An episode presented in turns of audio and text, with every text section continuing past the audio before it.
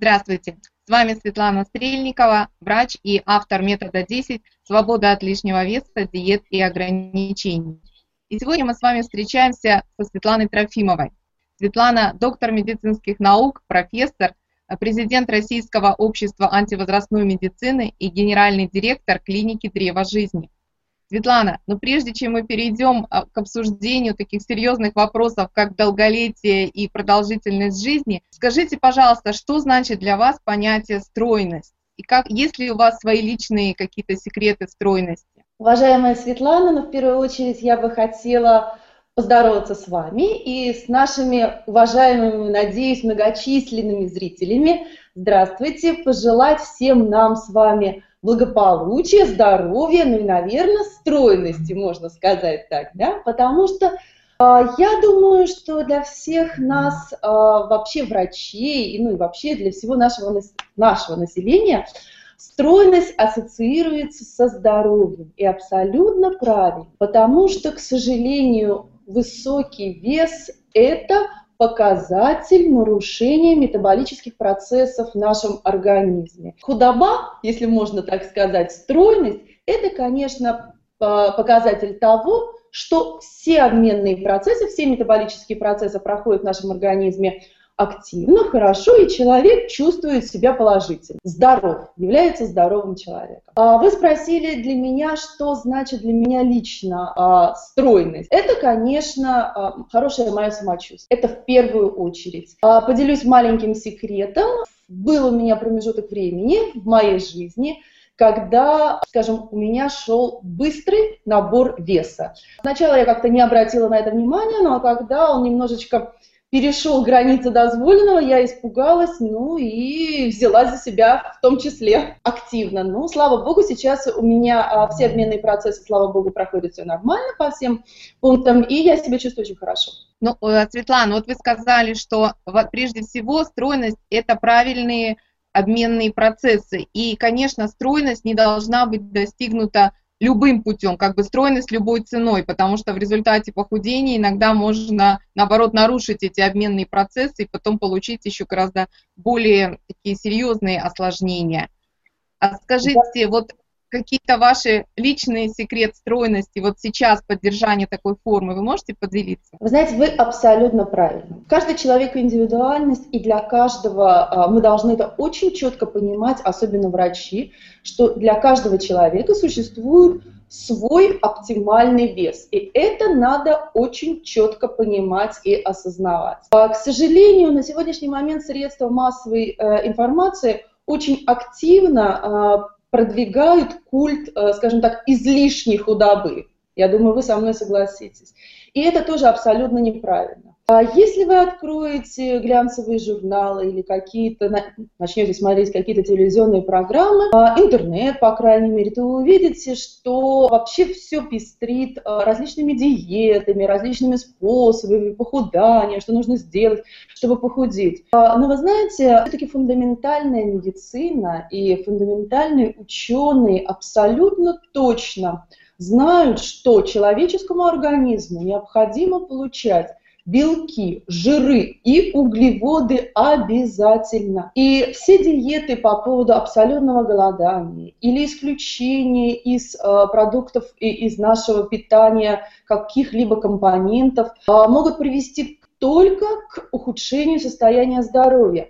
Знаете, к сожалению, такие диеты, они э, дают свои положительные результаты, то есть человек худеет. Но почему я сказала к сожалению? Потому что это все касается здоровья человека, который, э, вот, можно если сказать, садится на такую диету. Да, он получает на какой-то промежуток времени снижение веса, но к сожалению, если у такого пациента есть предрасположенность, генетическая предрасположенность к каким-либо хроническим заболеваниям, то вот такие диеты, а диета это является стрессом для организма, происходит активация функции тех или иных э, генов и э, возникновение этого хронического заболевания или какой-то проблемы возникает у, э, в организме человека. Поэтому, к сожалению, снижение веса, особенно резкое снижение веса, не всегда положительное влияние оказывает на состояние нашего здоровья. Вы знаете, э, я не хотела бы никого, скажем так, ругать, да, или кого-то осуждать.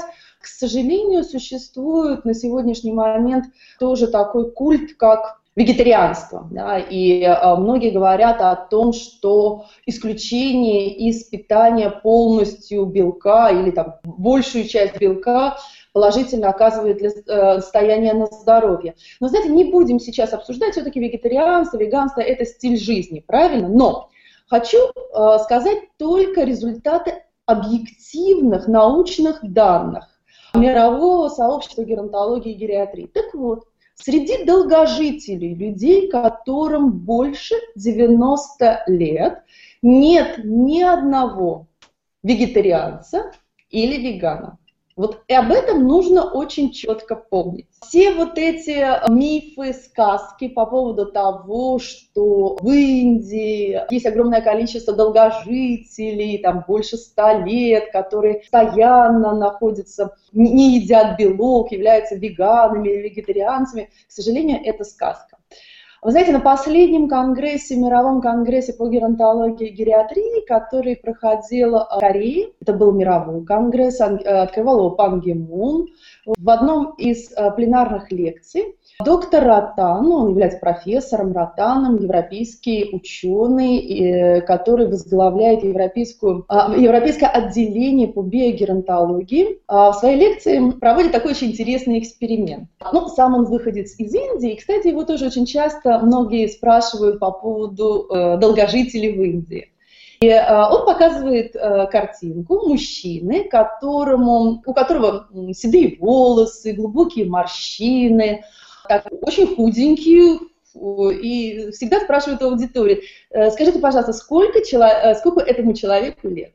И э, могу сказать, что аудитория всегда бывает очень опечалена, когда профессор Ротан говорит, что этому человеку всего лишь навсего 49 лет, хотя он выглядит, э, может быть, в следующий раз я как раз эту картинку и э, покажу в нашем эфире с вами совместно, э, выглядит ну, ну далеко за 100, далеко за 100 лет. Поэтому доктор Ротан все время говорит, не верьте никогда своим глазам. Нужно только верить достоверным источникам. А достоверные источники это являются, конечно, определенные записи, например, церковных книгах да, по возрасту.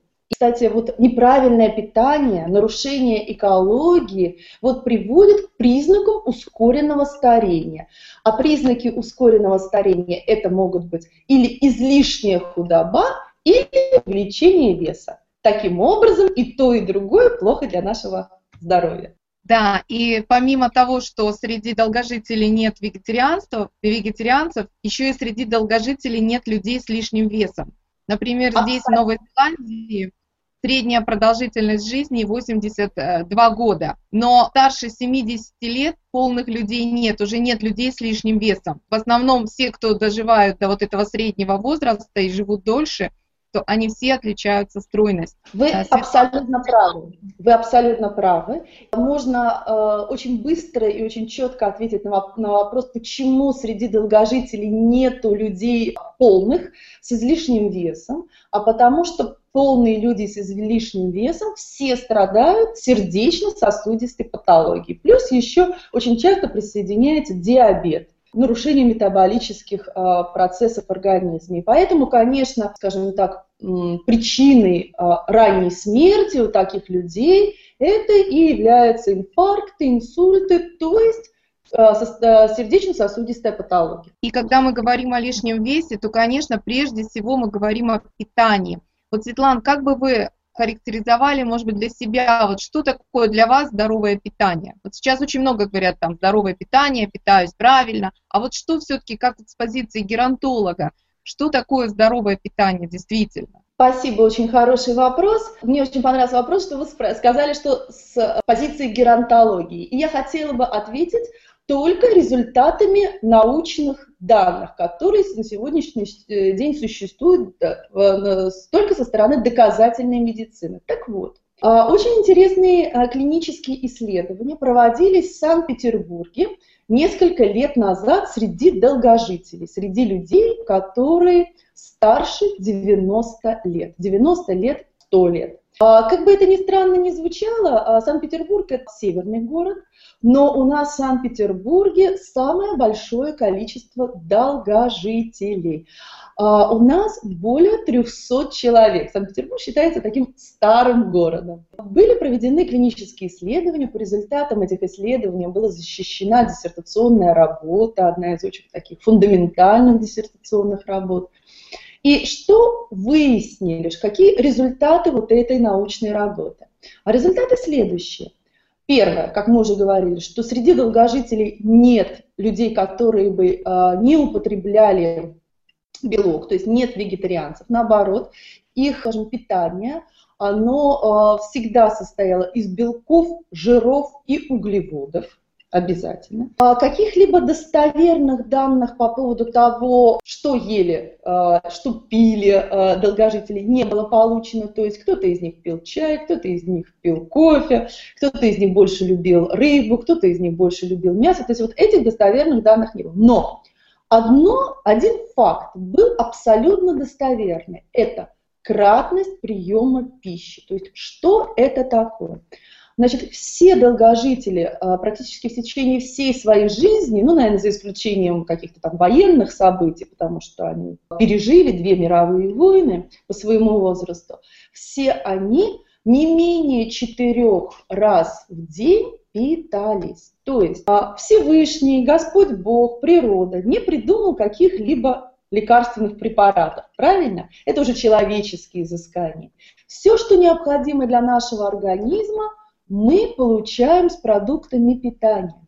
И питание обязательно должно быть четко продумано у нас. В первую очередь, конечно, это кратность, как я уже сказала, приема питания, а, мы должны есть не менее 4-5 раз в день. Но объемы, как у долгожителей, так у нас, должны быть очень небольшими. Ну, буквально 150-200 грамм. Это максимум, что мы можем съедать в один прием питания – без какого-либо ущерба для нашего здоровья. Все то, что поступает у нас в организм, должно сразу же и перерабатываться для наших для нашей жизнедеятельности, для нашего организма, и ни в коей мере не откладываться в виде жировой ткани. То есть почему организм у нас откладывает в виде жира какие-то вещества? А потому что нам на потом, на прозапас, что вдруг, если когда-то наступит голод,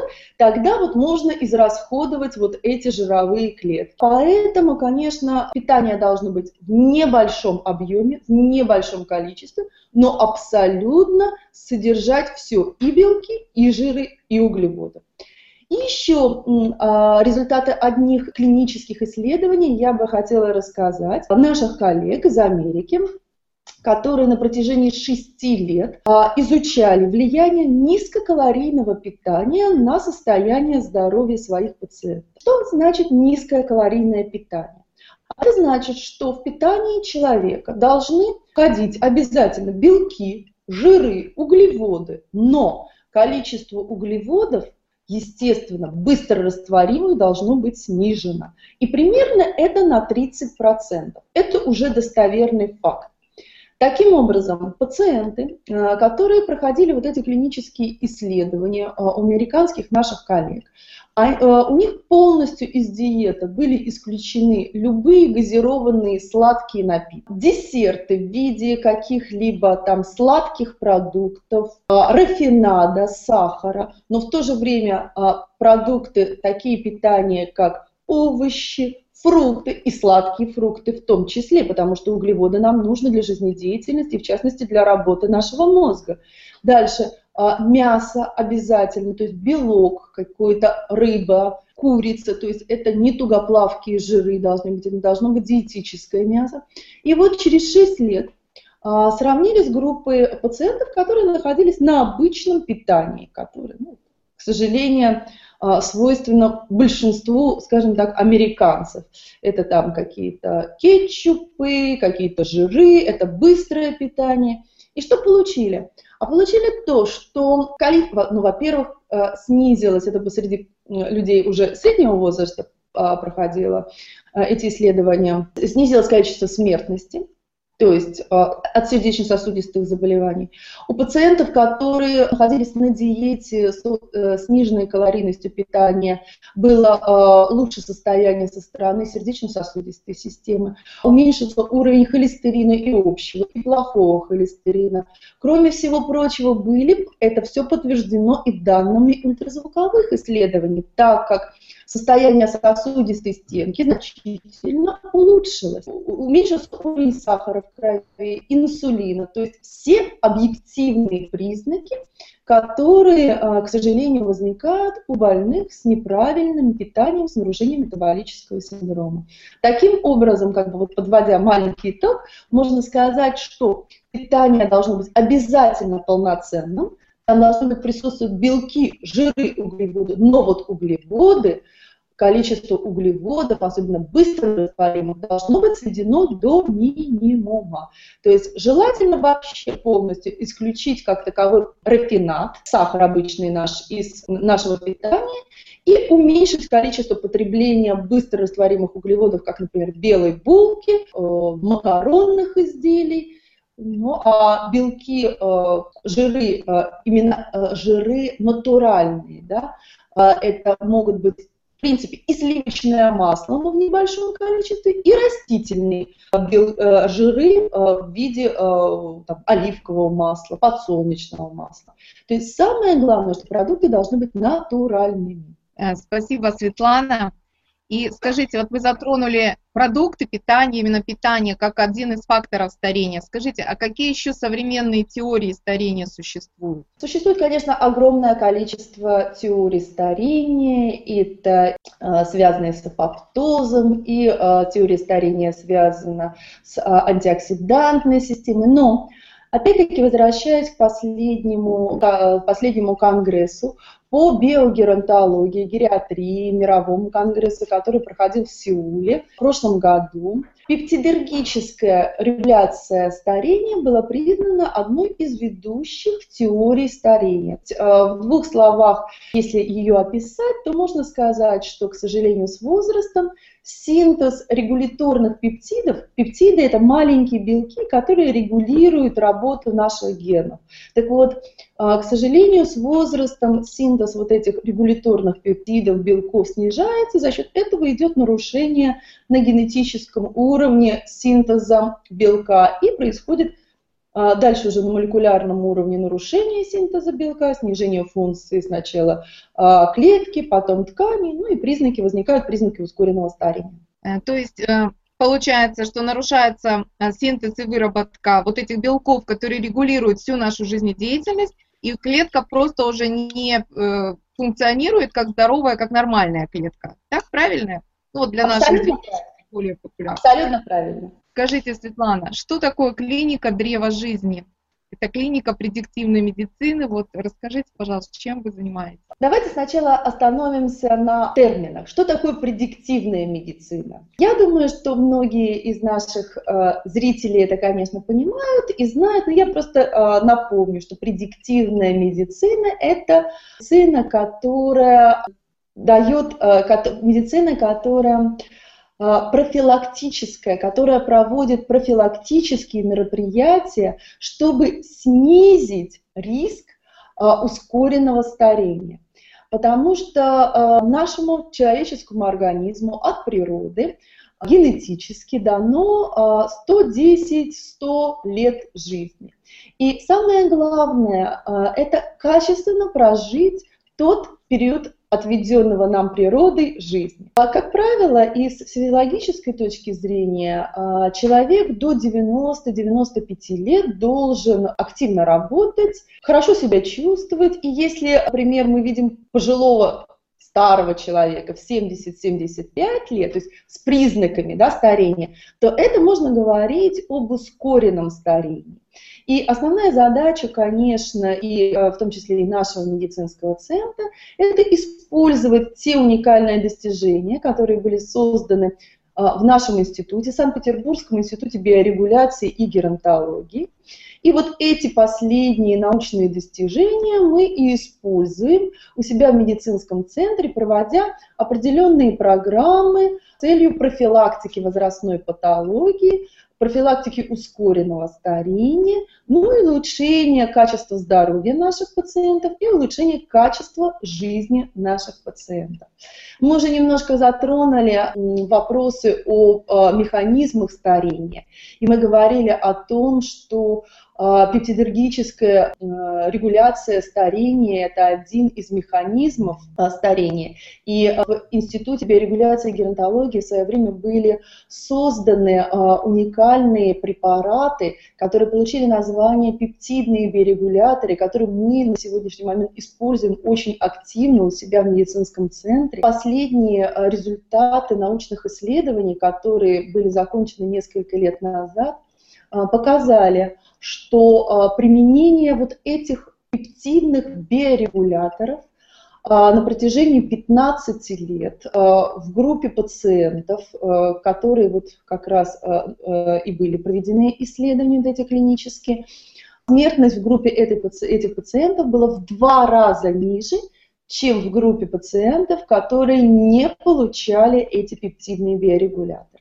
Так за, за счет чего произошло вот это снижение смертности? А в первую очередь за счет того, что произошло улучшение функционирования со стороны сердечно-сосудистой системы, со стороны иммунной системы, со стороны а, мочеполовой системы, костно-мышечной системы, то есть за счет повышения резервных возможностей организма человека. Конечно, пептидные биорегуляторы – это не один какой-то препарат, это целая линейка препаратов, и для каждого органа и ткани существует свой собственный пептид, который регулирует функцию этих органов или тканей, то есть способствует синтезу, активации синтеза белка, за счет чего идет улучшение функционирования тех или иных систем, того или иного органа и ткани.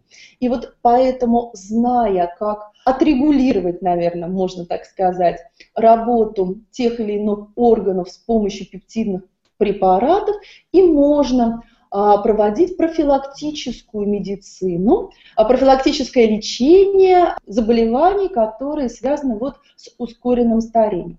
Ну, в первую очередь мы, конечно, для наших пациентов проводим так называемое генетическое тестирование, делаем генетический паспорт. То есть мы смотрим предрасположенность наших пациентов к различным заболеваниям, к инфаркту, к инсульту, сахарному диабету, болезни Альцгеймера, онкологическим заболеваниям.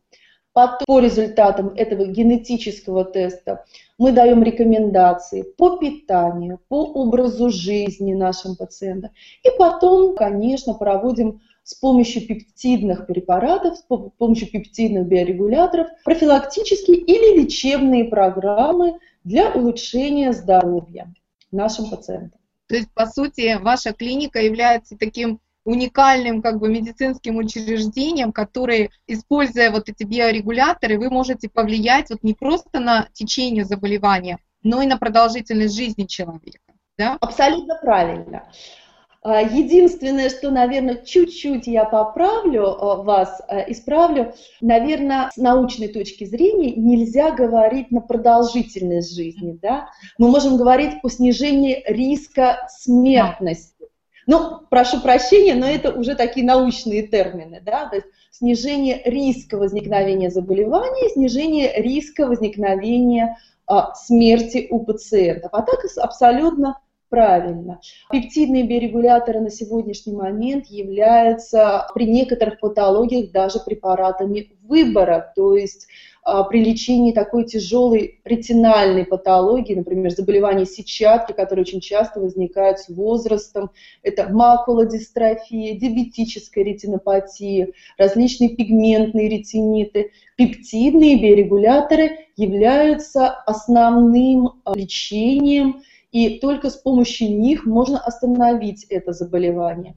Диабетическая ретинопатия или сахарный диабет, естественно, тоже обязательно применение пептидных биорегуляторов для улучшения всех обменных процессов в первую очередь, для снижения риска возникновения осложнений при сахарном диабете. А мы знаем, что, к сожалению, у людей с повышенным весом сахарный диабет это является одним из, а, скажем так, основных заболеваний, и очень часто вот сахарный диабет и приводит, к сожалению, к летальному исходу за счет вот возникновения осложнений стороны сосудистой системы, сердечно-сосудистой системы.